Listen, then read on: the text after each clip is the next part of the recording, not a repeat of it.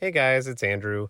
Before we get into the episode, I just want to throw a quick shout out to my very good friend Scott Suiter, who wrote and performed the intro song that you'll be hearing momentarily. Scott is a terrific artist. You can find his comics and doodles over at Copenhagen Cool Ranch on Instagram. And I am very overwhelmed by the support that I've gotten from friends on the show so far when I started this whole endeavor, last on my mind was that I was making content. I thought it was just a goofy means of transferring audio files to friends and loved ones. And uh, this is really like exceeded my imagination for what this show could be. So, you know, I also was very committed early on to zero production value. Obviously, I record on my drive to work. I don't see that changing necessarily, but with this this intro, I think we'll we'll put a little bit more work in, you know? I will rise to my friends' expectations for me. So thank you guys for listening. Thanks so much again, Scott, for the song, and let's go. How could I say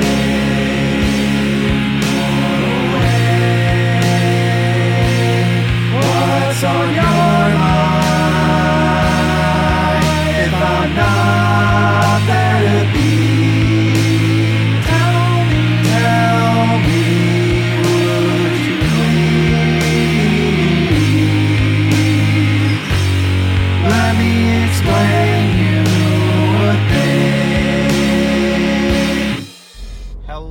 welcome to another very special episode of Let Me Explain You a Thing. My name is Andrew, and this is the podcast where I talk extemporaneously on a subject I know a decent amount about. Usually on my drive to work, although today I'm driving home. And today, today, today, today, I would like to explore a subject that has been near and dear to my heart for over 20 years. Uh, has been an outgrowth of another passion of mine. What am I talking about? I'm talking about Bionicle. Uh, I was going to say something self deprecating, but kill the part of you that cringes, protect the part of you that is cringe. Um, so, Bionicle. What is it? It is officially a Lego theme. If you've been into Lego, if you've walked down a toy aisle, if you've had young relatives, you may be familiar with such Lego themes as Ninjago or I don't know. Uh, I guess that's all I had. okay. Um, uh, Lego City, Lego Castle, Lego Pirate Ship. Uh, these these are kind of delving back into the 90s, I, I guess. But you know, there were sort of these like themes that had, uh, you know, in some cases characters, animus for you to build stuff. This is kind of the heart of a Lego theme. Uh, to give you to give your playtime some structure, some guidance, and I think people don't always appreciate uh, how important and helpful that can be, especially for children. Uh, just having having some guidelines, you know, when you even for an adult, you give them a give someone a blank piece of paper and say like create something, like I don't know, what do, where do I go with that? Um, but if you if you get a prompt, you know, like all of a sudden this is this is starting to like come into focus a little bit more. You can see something in your mind's eye, and I think the same is absolutely true for Lego. There's so many different unique Lego pieces, colors, uh, you know, and so forth, and ways that they can be combined. Like this, seriously, it's math. It like gets into combinatorics. How do you put these? There's there's some like factoid out there about like you take two like two by four Lego bricks, you know, the rectangles with like usually when you're talking about Lego, you you give the number of studs, like two studs by four studs. Um, you you take two of those bricks and they can com- they can be combined in like like thousands of unique ways or something insane.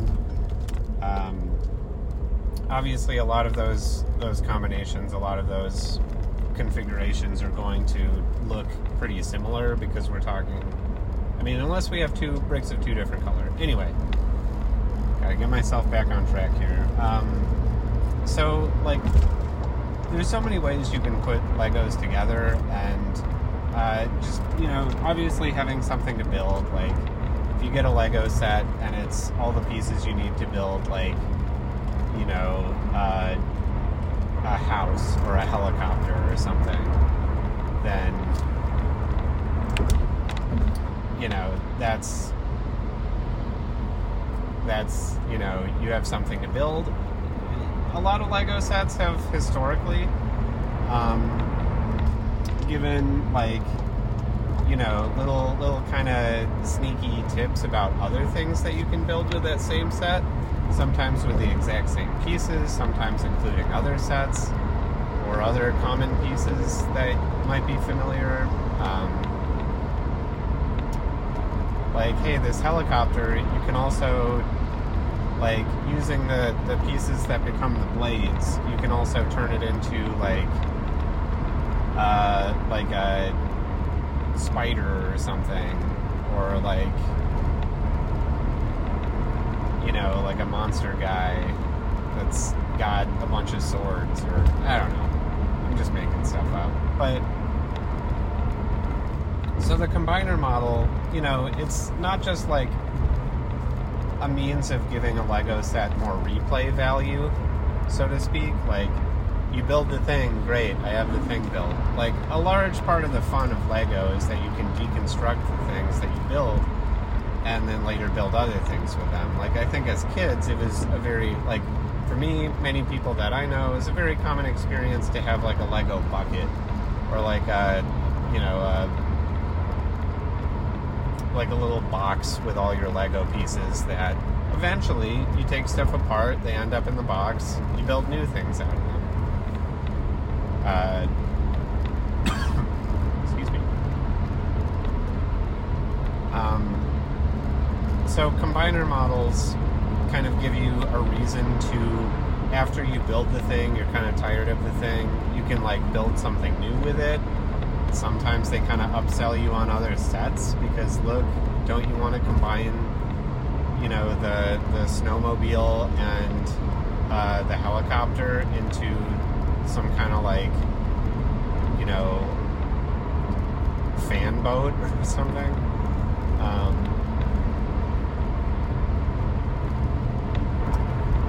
but yeah. Uh,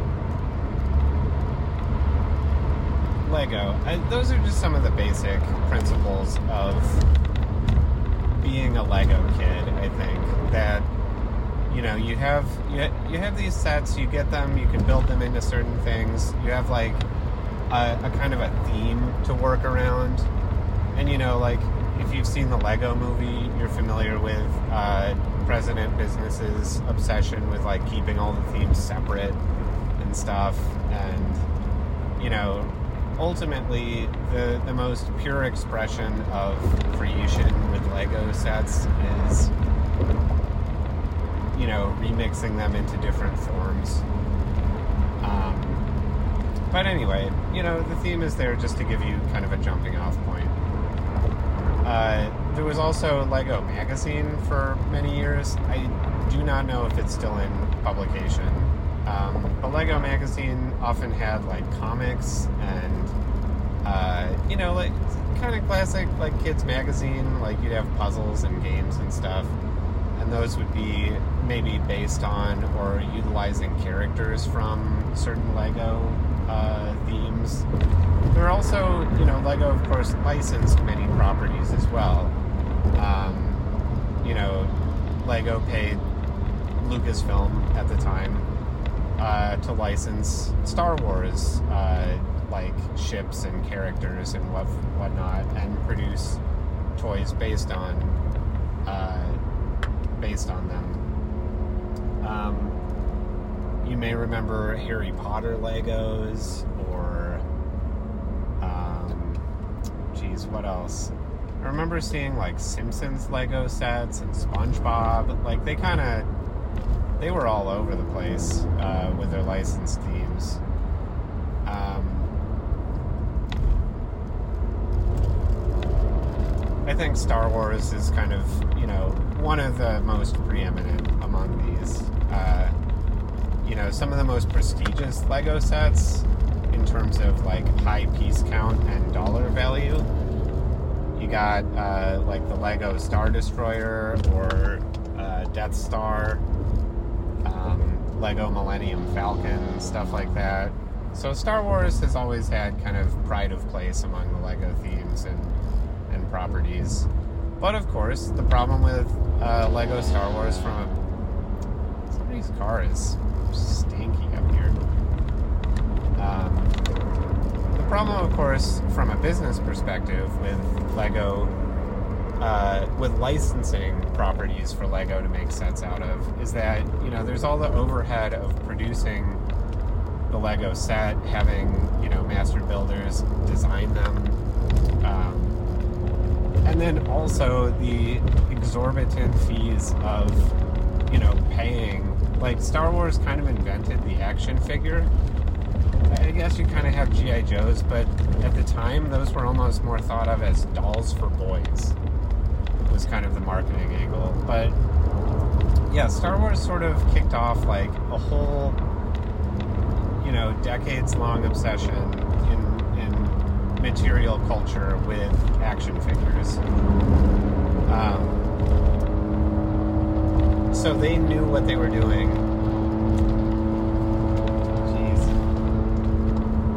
Star Wars really, Lucasfilm really knew what they were doing as far as like really making money, really juicing their their films. Let's remember, it started with three films um, really juicing them for profit as toys, as merchandise and collectibles and so forth.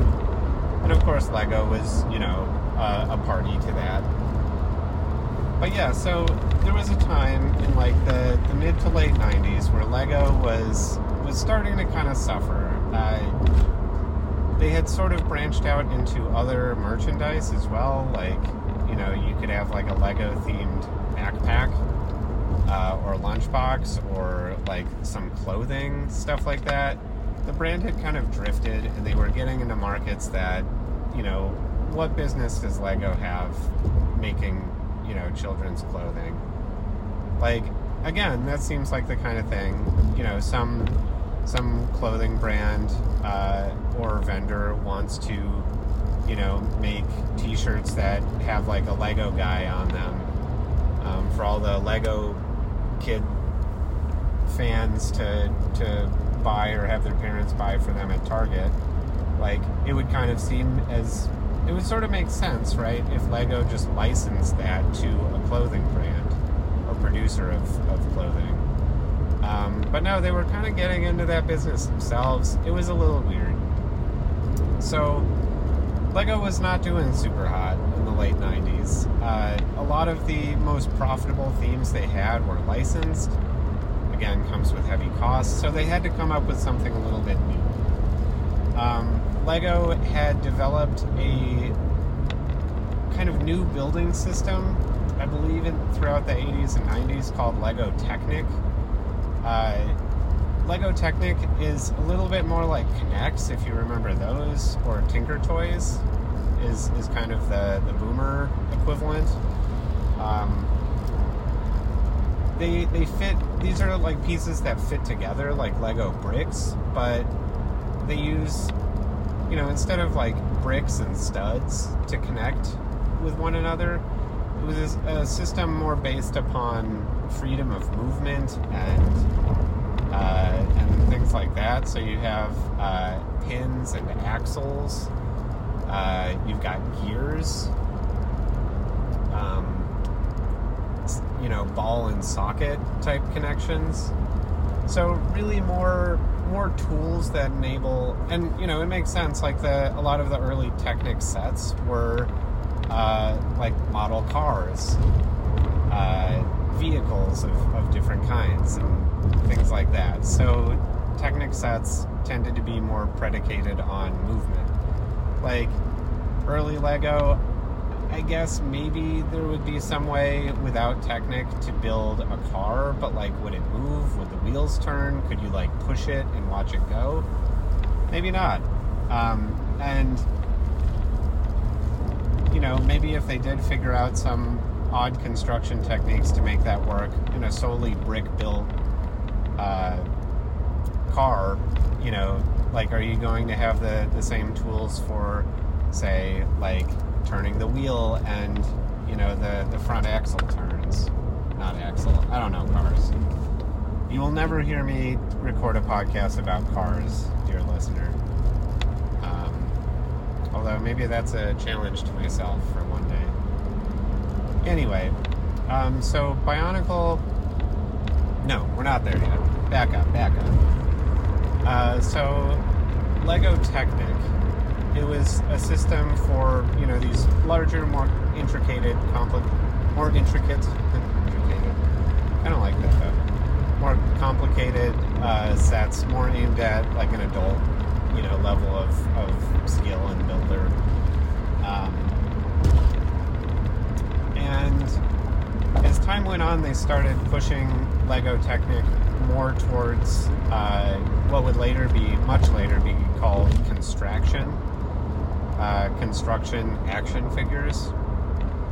Um, so early examples of this you have are Robo Riders and Throwbots. Robo Riders are like sort of transformers almost, like they're like cars, but also kind of like characters. Um, they have certain elements that make them a little more uh, sentient seeming or like personal, personable seeming, um, personified than than just a, a straight up car. And then you've got throwbots, which are, are robots that have like a new Technic piece. It was like a throwing arm that has kind of like a, a soft plastic like hinge um, in the built into the arm that you could kind of fold back and it would hold like a, a little plastic throwing disc. You release the arm and it kind of hinges back, kind of snaps back a little bit, and tosses the disc, which then, due to the disc's design, is able to, you know, carry for a little ways, um, which was kind of neat. Um, to have that, you know, flexible parts introduced into Lego. I remember I myself, probably 1999, maybe, just guessing, uh, got a Throwbot. Um, for Christmas, and it was uh, the name of it was Ski, I think, because it was just a, a dude with like ski poles and like uh, pieces that were kind of meant to look like skis. They kind of didn't. um, and then it had like a, you know, of course, one throwing arm on it that you could flick the, the disc out with. Um, it wasn't really a character. Like none of like Ski. There was like Surge, Turbo. I don't know. I, maybe making these up. Hydro. They they were all kind of like based around different elements. Uh, like you got like a, a, lava guy that's like black and red. Um, and they all came in these cases that sort of I think I, I didn't recognize this for the longest time because the case kind of looked like a sledge, like it had ski rails on it, seemingly. But then I learned many years later that it was actually like a carry case that was designed to fit on a belt. Like you could feed your belt through the case, through those like ski, you know, blades on the bottom. Uh, and it hinges open at the top. You can kind of like pull your your throwbot out and throw discs, I guess. So you know what? I don't think this was executed super well, but what it all points to is a desire at Lego for there to be some kind of like action. You know, like G.I. Joe for decades at this point had the, the Kung Fu grip, you know, the like hiya kind of like bring your arm down, um, chopping action sort of stuff. Um, that was, you know, like if you remember many 90s commercials, uh, you, you probably remember something like that, some kind of play action. Um, I remember commercials for toys, like Batman toys that did that kind of shit. And it was always like in this set with lots of like accessories that, of course, did not come with the toy that you know made it look so impressive. Like, oh wow, this Batman punches. it's like you, you kind of need the accoutrement, you know, as well for that to, to look cool when you're actually playing with it. But oh well, that was kind of a, a you know fad of the the 90s. So anyway, Throwbots, yeah, Robo Riders, uh, then Throwbots, um, and then out of that comes Bionicle. Uh, Robo Riders and Throwbots were both, I think, like a year or so each. They they just came with this initial, you know, release of toys, and I think that was it. There was really no story or, you know, nothing really behind them. And then Bionicle. Um, Bionicle was, I think, originally planned to run for two or three years, I want to say. And it ended up running for nine. And I think towards the end, it got kind of short shrift and uh, was canceled a little bit prematurely. But uh, towards the end, once, you know, it'd been like five, six, seven years of Bionicle, they were like, man, we could keep this rolling. You know, why stop now? And the story um, if you if you follow Bionicle's story or look into it really, you'll appreciate how deep that rabbit hole goes. And they had material. I am so confident they had material and you know grounds to continue that storyline for another five years if they wanted, or who knows how long. Probably longer. um, anyway, Bionicle were. It was kind of a, a comprehensive like story setting. Uh, you know, you have this island of Mata Nui, very heavily based upon uh, Polynesian uh, folklore and mythology. And in fact, uh, I think in 2002, I want to say, uh, the there was a, a, class action lawsuit, I believe, by the Maori people who sued Lego for appropriating a number of their, uh, you know, names and you know cultural references and so forth. Um, so some of the names were later retconned to be spelled differently. they did not really change the names, uh, but they, you know, the story went on. They started adding new names basically Bionicle started in a very like very unconventional mold of um, you know it was kind of sci-fi like the characters were sort of robots like biomechanical i guess cyborgs is maybe the word for that. Um, but it was kind of more of a fantasy story. You begin with six heroes uh, now that I've poisoned the well talking about the cultural appropriation issue, uh, you start with six heroes who arrive on an island. They have no memory of who they were beforehand, but they're like adults, right? They're, you know, in in temperament, maturity, you know, so forth. Um, they feel ancient, but they have no memories. Uh, they encounter some inhabitant, inhabitants of the island, the uh, Matoran, who are the kind of average people, much smaller than these Toa, as we come to learn they are. Um, and the the Matoran's elders. Uh, basically, there's like six nations of Matoran on Mata Nui. Uh, each is kind of ruled by an elder uh, known as a Turaga. So there are six Turaga, six nations, six Turaga, um, six Toa, one for each element. Uh, kind of based loosely on the, the classical Greek elements or Chinese elements, I guess. Um, classical elements from various places in the world. You've got, uh, just to name off the initial characters we're starting with, there's Tahu, who is the kind of uh, the leader of the crew. Um, and he is the Toa of fire, uh, Gali, Toa of water, Kopaka, Toa of ice, who is kind of the informal uh, second in command. Um, uh, Onua, Toa of earth, Pohatu Toa of stone, uh, Lewa uh, Toa of air, and I think I got them. Yeah, that's all of them. Um, and they each have, uh, you know, kind of like to build in a collectible element to this whole thing. They each have uh, a mask, um, and these masks afford them great powers. For you know, Tahu, for example, he wears the mask of shielding, which grants him immunity from any attack that he is aware of. He's vulnerable to sneak attacks, kind of an Achilles heel, heel sort of situation. There are others that kind of feel like you know they're not balanced very well, or like they could just go with they're a bit too generic. Like Onua has uh, the mask of strength.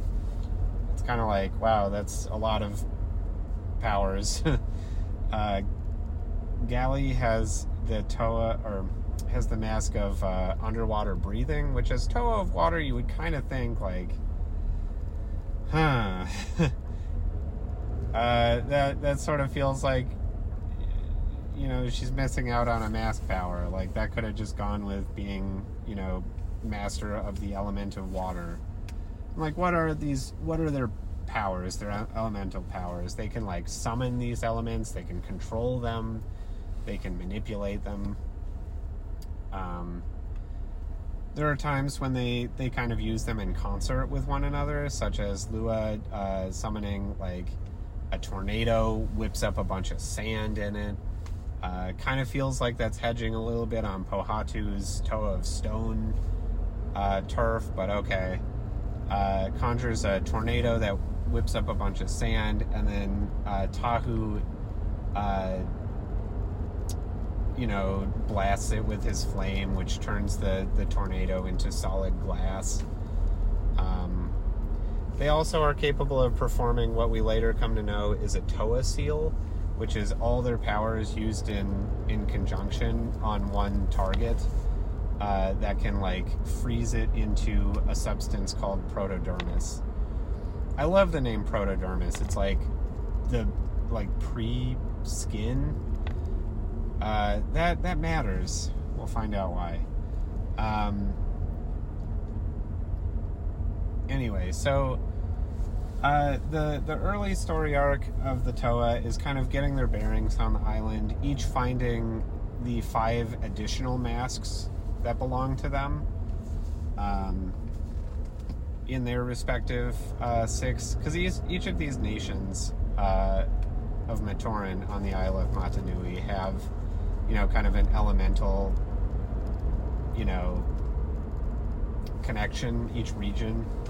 Uh, so, like, the, the region of air is a jungle. Um, and that's because, like, the, the people there spend so much time in the treetops and swinging around on vines and training Gukko birds and stuff like that. Uh, and then the, you know, the nation of fire taught uh, Ta-Koro is based in a volcano. You know, the nation of ice is on a snow-capped mountain. Um, the nation of earth is underground. The nation of water is like in kind of a, a river delta. Uh, so you know, it, it's all these settings that sort of bring the characters and the residents of those places closer to that element. Um, I think also having six elements was kind of a masterstroke for Bionicle as a theme. Like, you know, the theme, the the moral of this story that we'll get back to is Bionicle really like snatched Lego back from the jaws of of bankruptcy. Really did a lot to reinvigorate Lego, just you know, as a as a thing. Um, and it was an in-house brand or theme. Um, that they did not have to pay any licensing, you know, fees or royalties towards. Uh, and you know, it also gave characters like you know the Lego Castle. Part of the charm, I guess, is that you can kind of project whatever storyline you want to onto. You know the the you have like a little king guy with a shiny crown. Like, who is he? What's his backstory? Like, you know, what kind of stories can you tell playing with these toys? Um, and you know the, your ability to like rebuild them and reconstruct them and so forth. Um, however, having built-in story kind of makes a lot of sense too. Like there's a lot of again, it's it's you know not anti-creativity. It's kind of the restriction that allows you to build creativity or to apply your own ideas to it. Um, so you have this setting, these characters. You kind of know how they interact. There was an ongoing comic for like nine years in Lego Magazine. That was the reason I finally signed up for Lego Magazine as a kid. Um, so I could follow this story. They had uh, Scholastic um, published a, a line of short, you know, kind of not middle grade, sort of earlier than that, like chapter books, you know, as we called them. Um, kind of drilling a little deeper into the, the stories of these characters of the Toa and their adventures. Um, another, I think, you know, I talked a little bit about how Lego is kind of towing the line a little bit in getting into like selling things that were not strictly speaking Lego bricks, like clothing. Um, I think they did a good, they made a good choice to kind of um, kind of very deliberately get into other products specifically for brands and themes they knew would perform well. Um, like, yeah, uh, you know, arranging for these, you know, Bionicle, you know, chapter books to be made uh, or for the comics to be to be made, or you know, as we may get into, there were three, four. Everybody always forgets about the last one. There were four Bionicle, not quite feature length, but four Bionicle movies that were made, um, CGI animated uh, movies that that were produced, um, straight to you know video, home video. Um, and again, not feature length. They were, I think, all of them like around 70 minutes or something like that. So, you know, nothing major, but we have all these, all this, you know, bionicle media on the side that is really awesome, honestly. Like, the comics were, they did not like pull a lot of punches. They were, you know, still appropriate. Well, being appropriate for kids, they still dealt with some kind of mature themes of, you know, loss and memory and, uh, you know, one's power and responsibility. Is I guess you know it's sort of like superhero comics. They do a lot of that within the guise of power fantasy. Um, so you know, um, all great. Uh,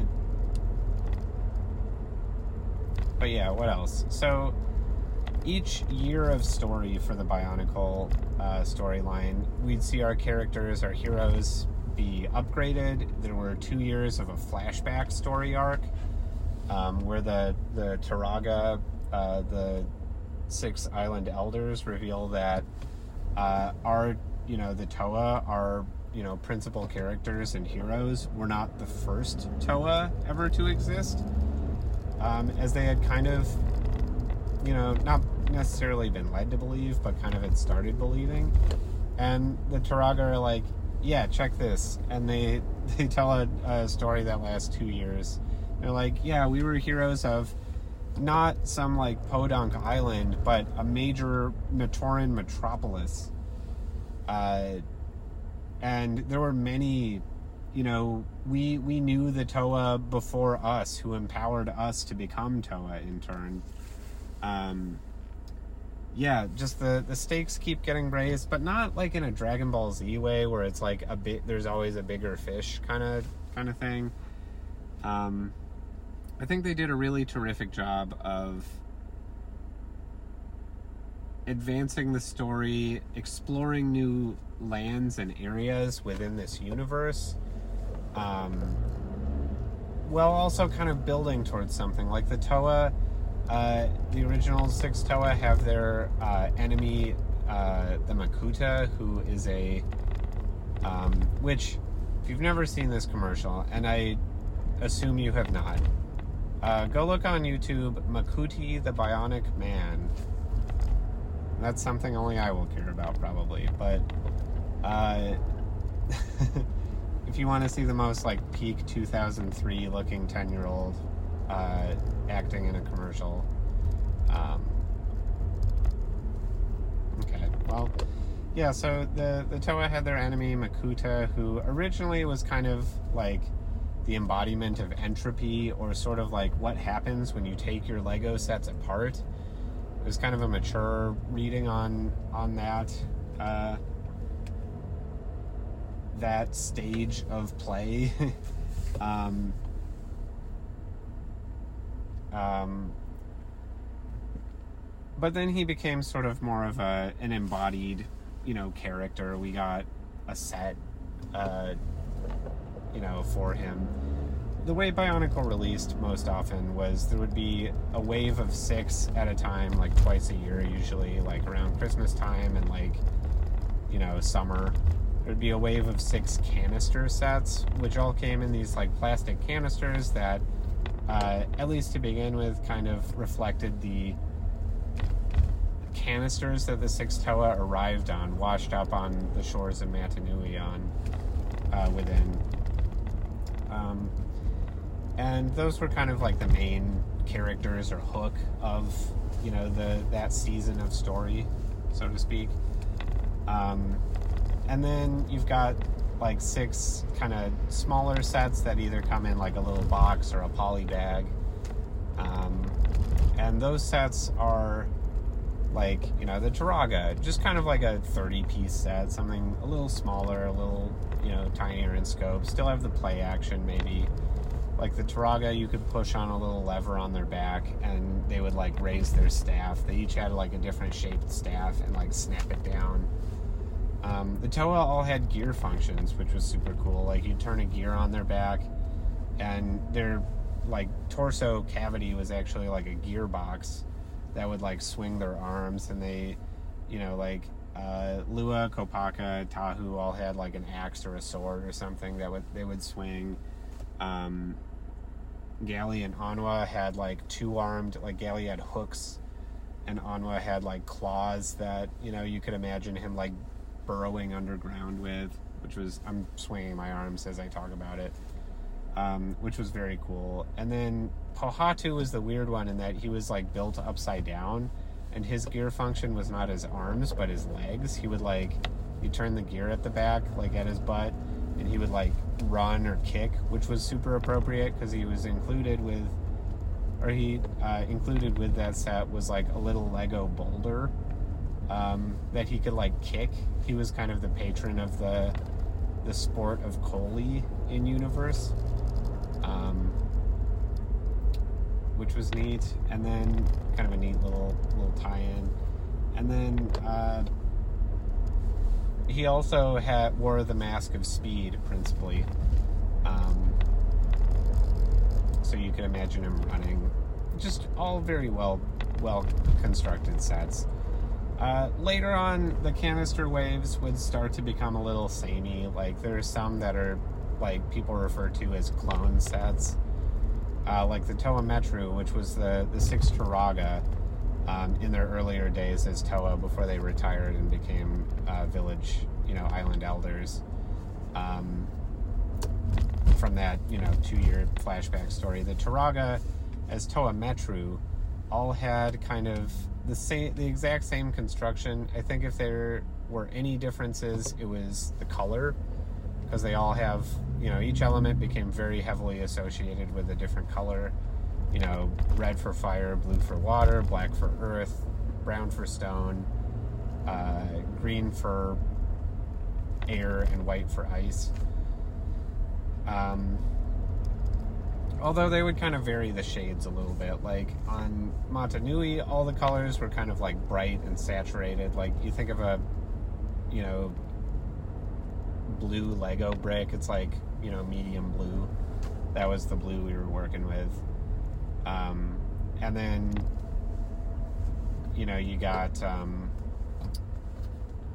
like by Metru Nui, they they kind of advance into a ma- more mature palette. This is also when they start like really heavily moving away from Mata Nui as a theme or as a you know setting, um, and exploring. Actually, so Metru Nui is this city that is suspiciously the same shape as the island of Mata Nui.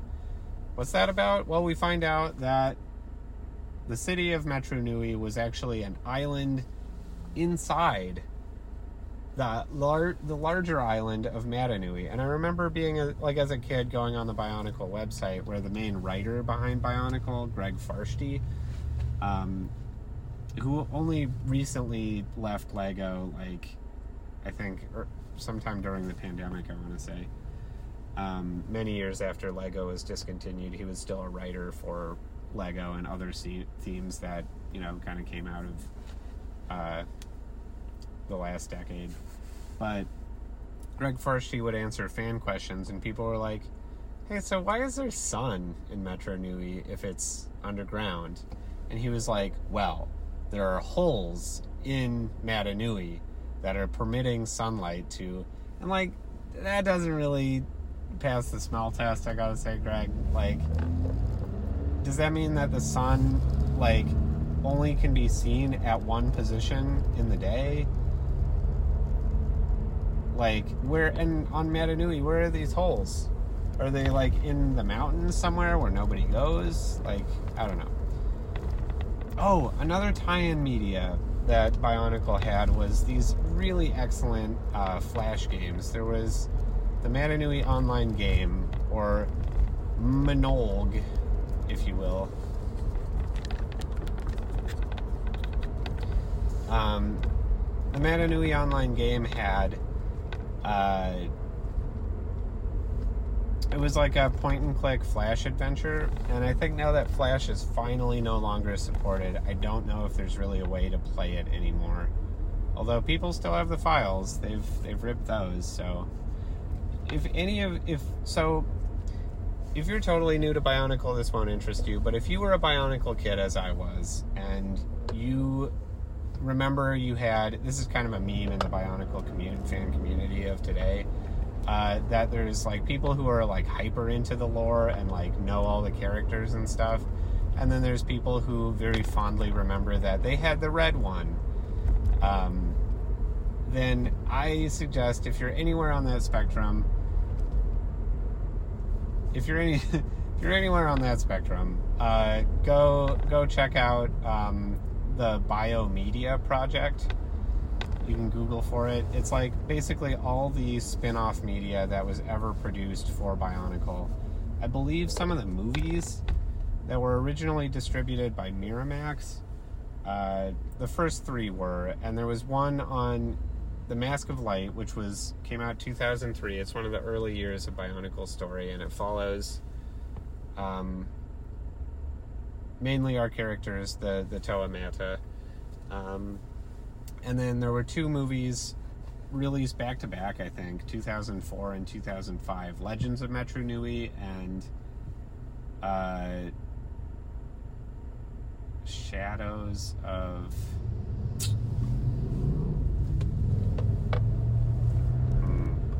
Web of Shadows, that's it. Um, that take place on Metru Nui with the, the Turaga as Toa, that, that whole arc.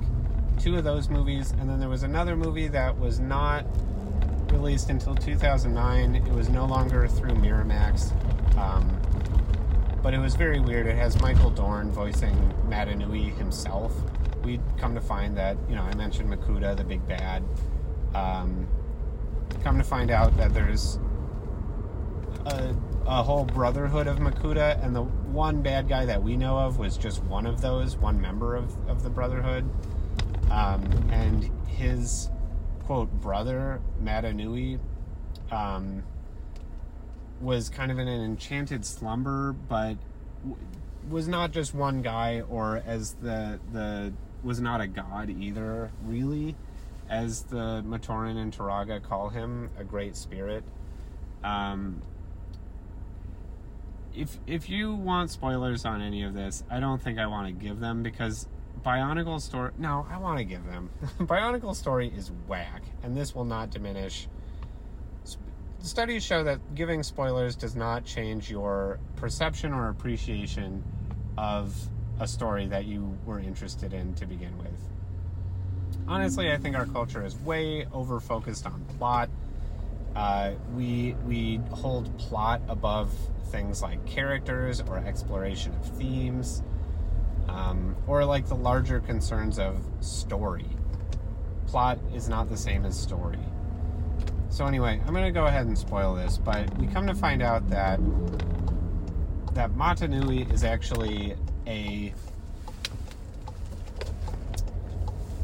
the spirit inhabiting the great great spirit robot.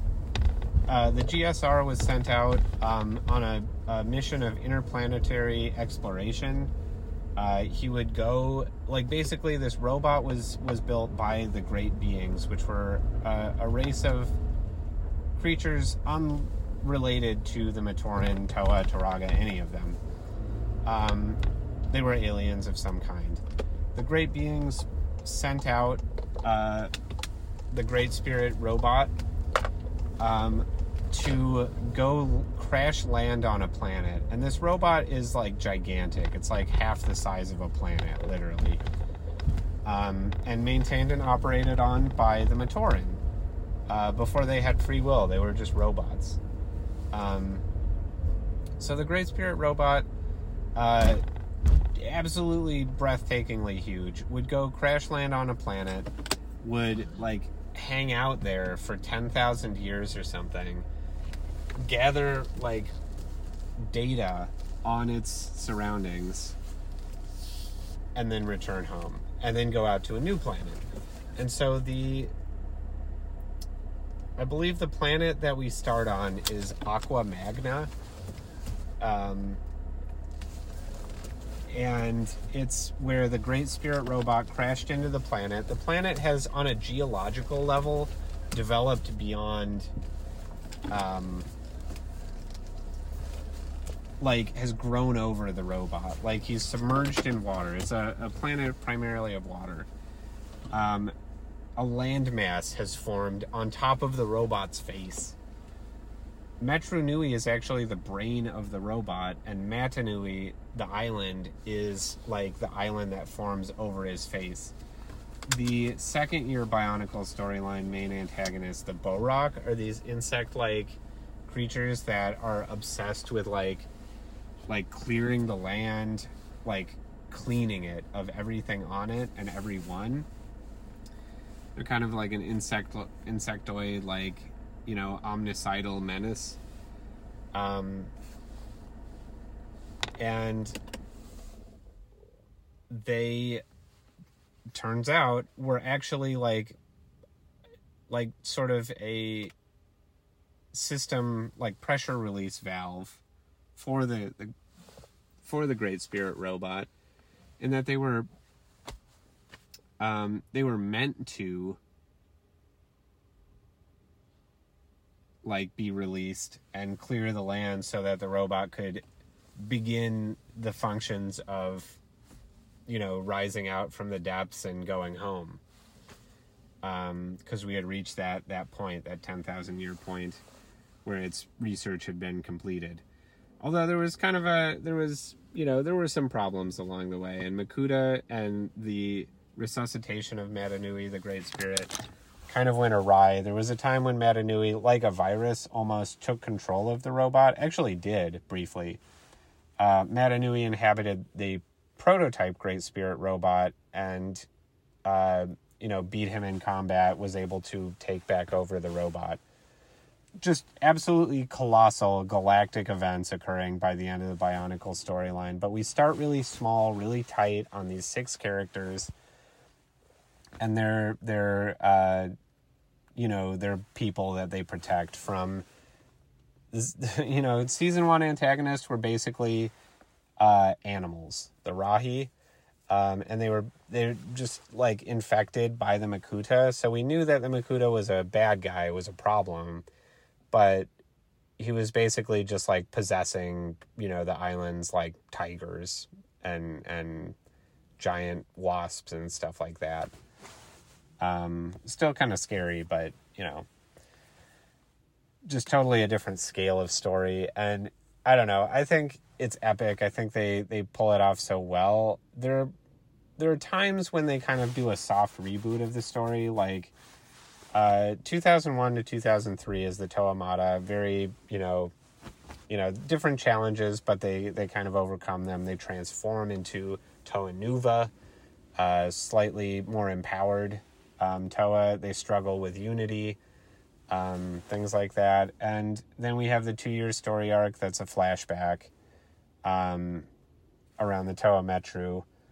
And uh, then after that, we kind of kind of do a soft reset, moving on to a new generation of Toa after the Toa Nuva. Um, but there's still Toa Nuva is still in the story. There's still characters.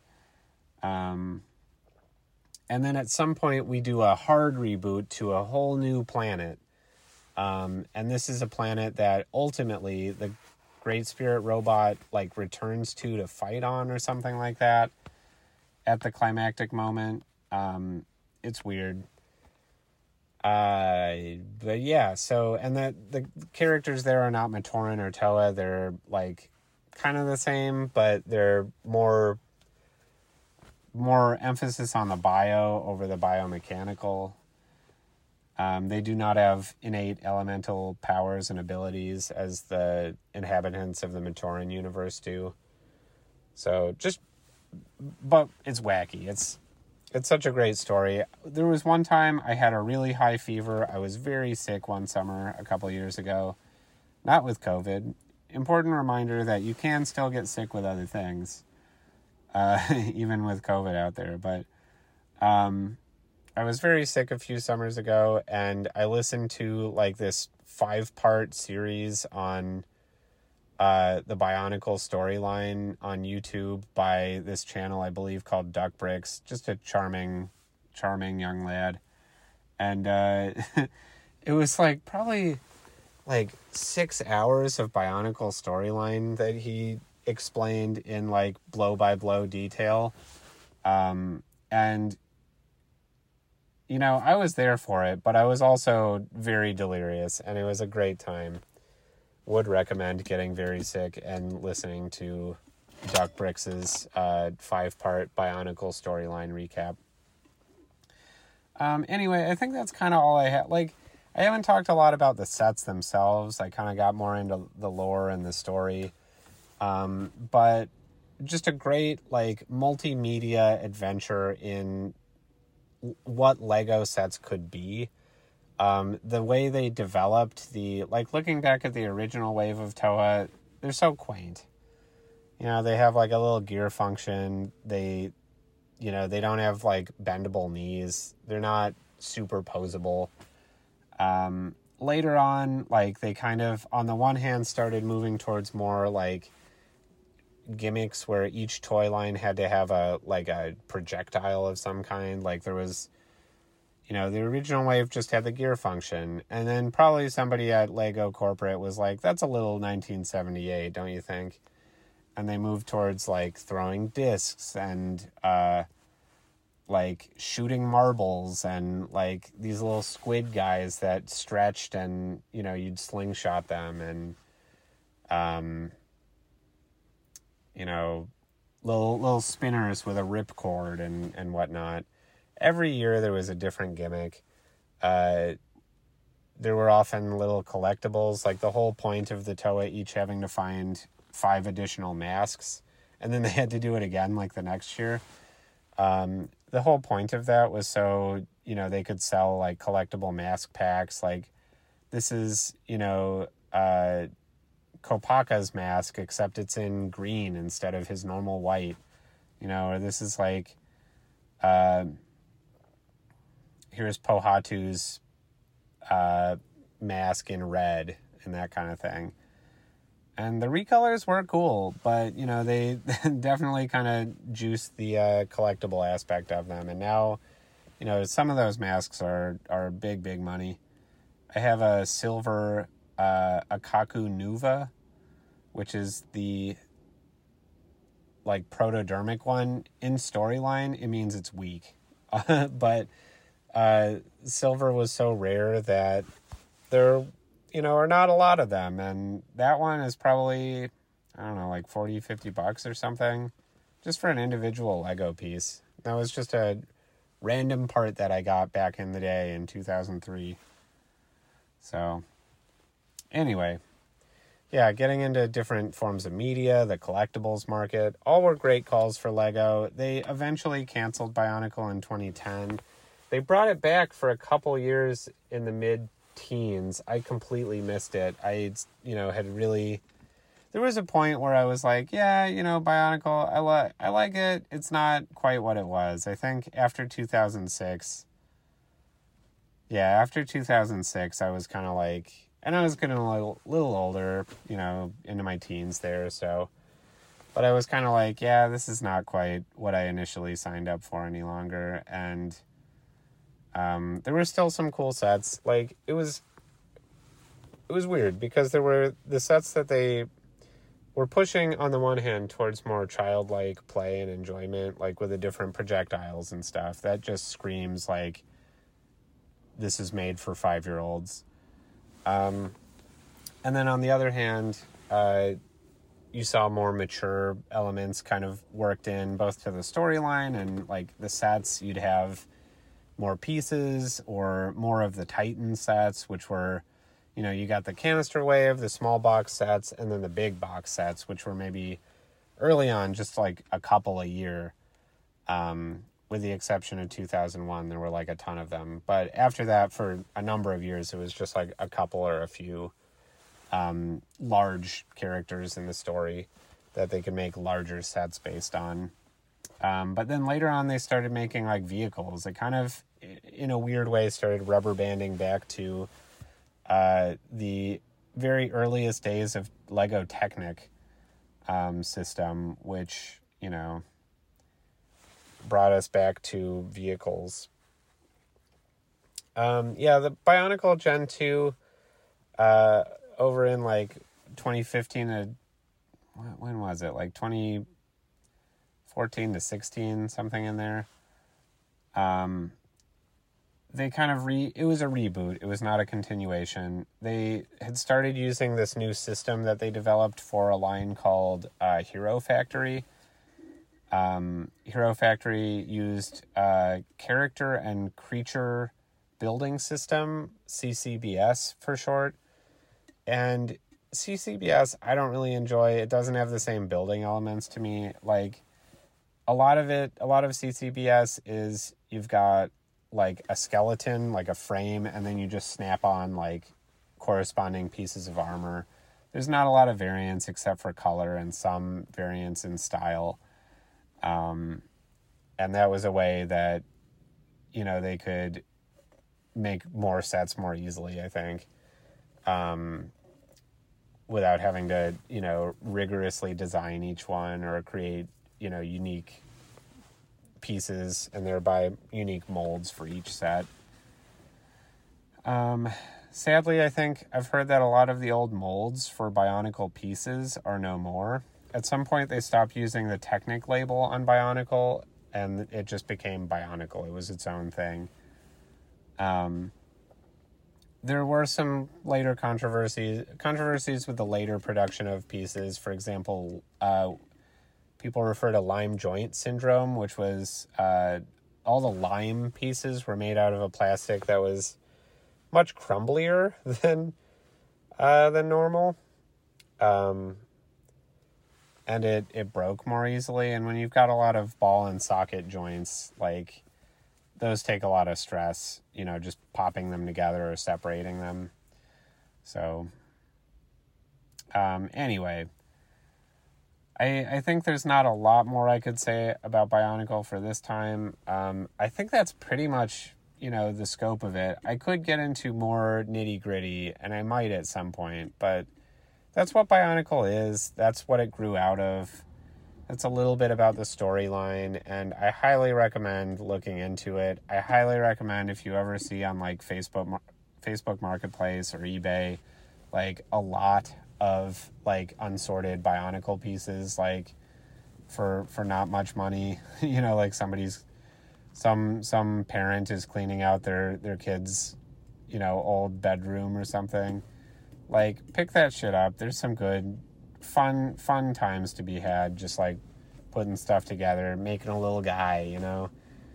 Um, like there's a whole community of people who make really detailed uh, MOCs, as they're called in, in the Lego community, but you can make like just a like funny little guy and have it on your desk and it's it's great. Anyway, thanks as always for listening. I'm really glad you're here.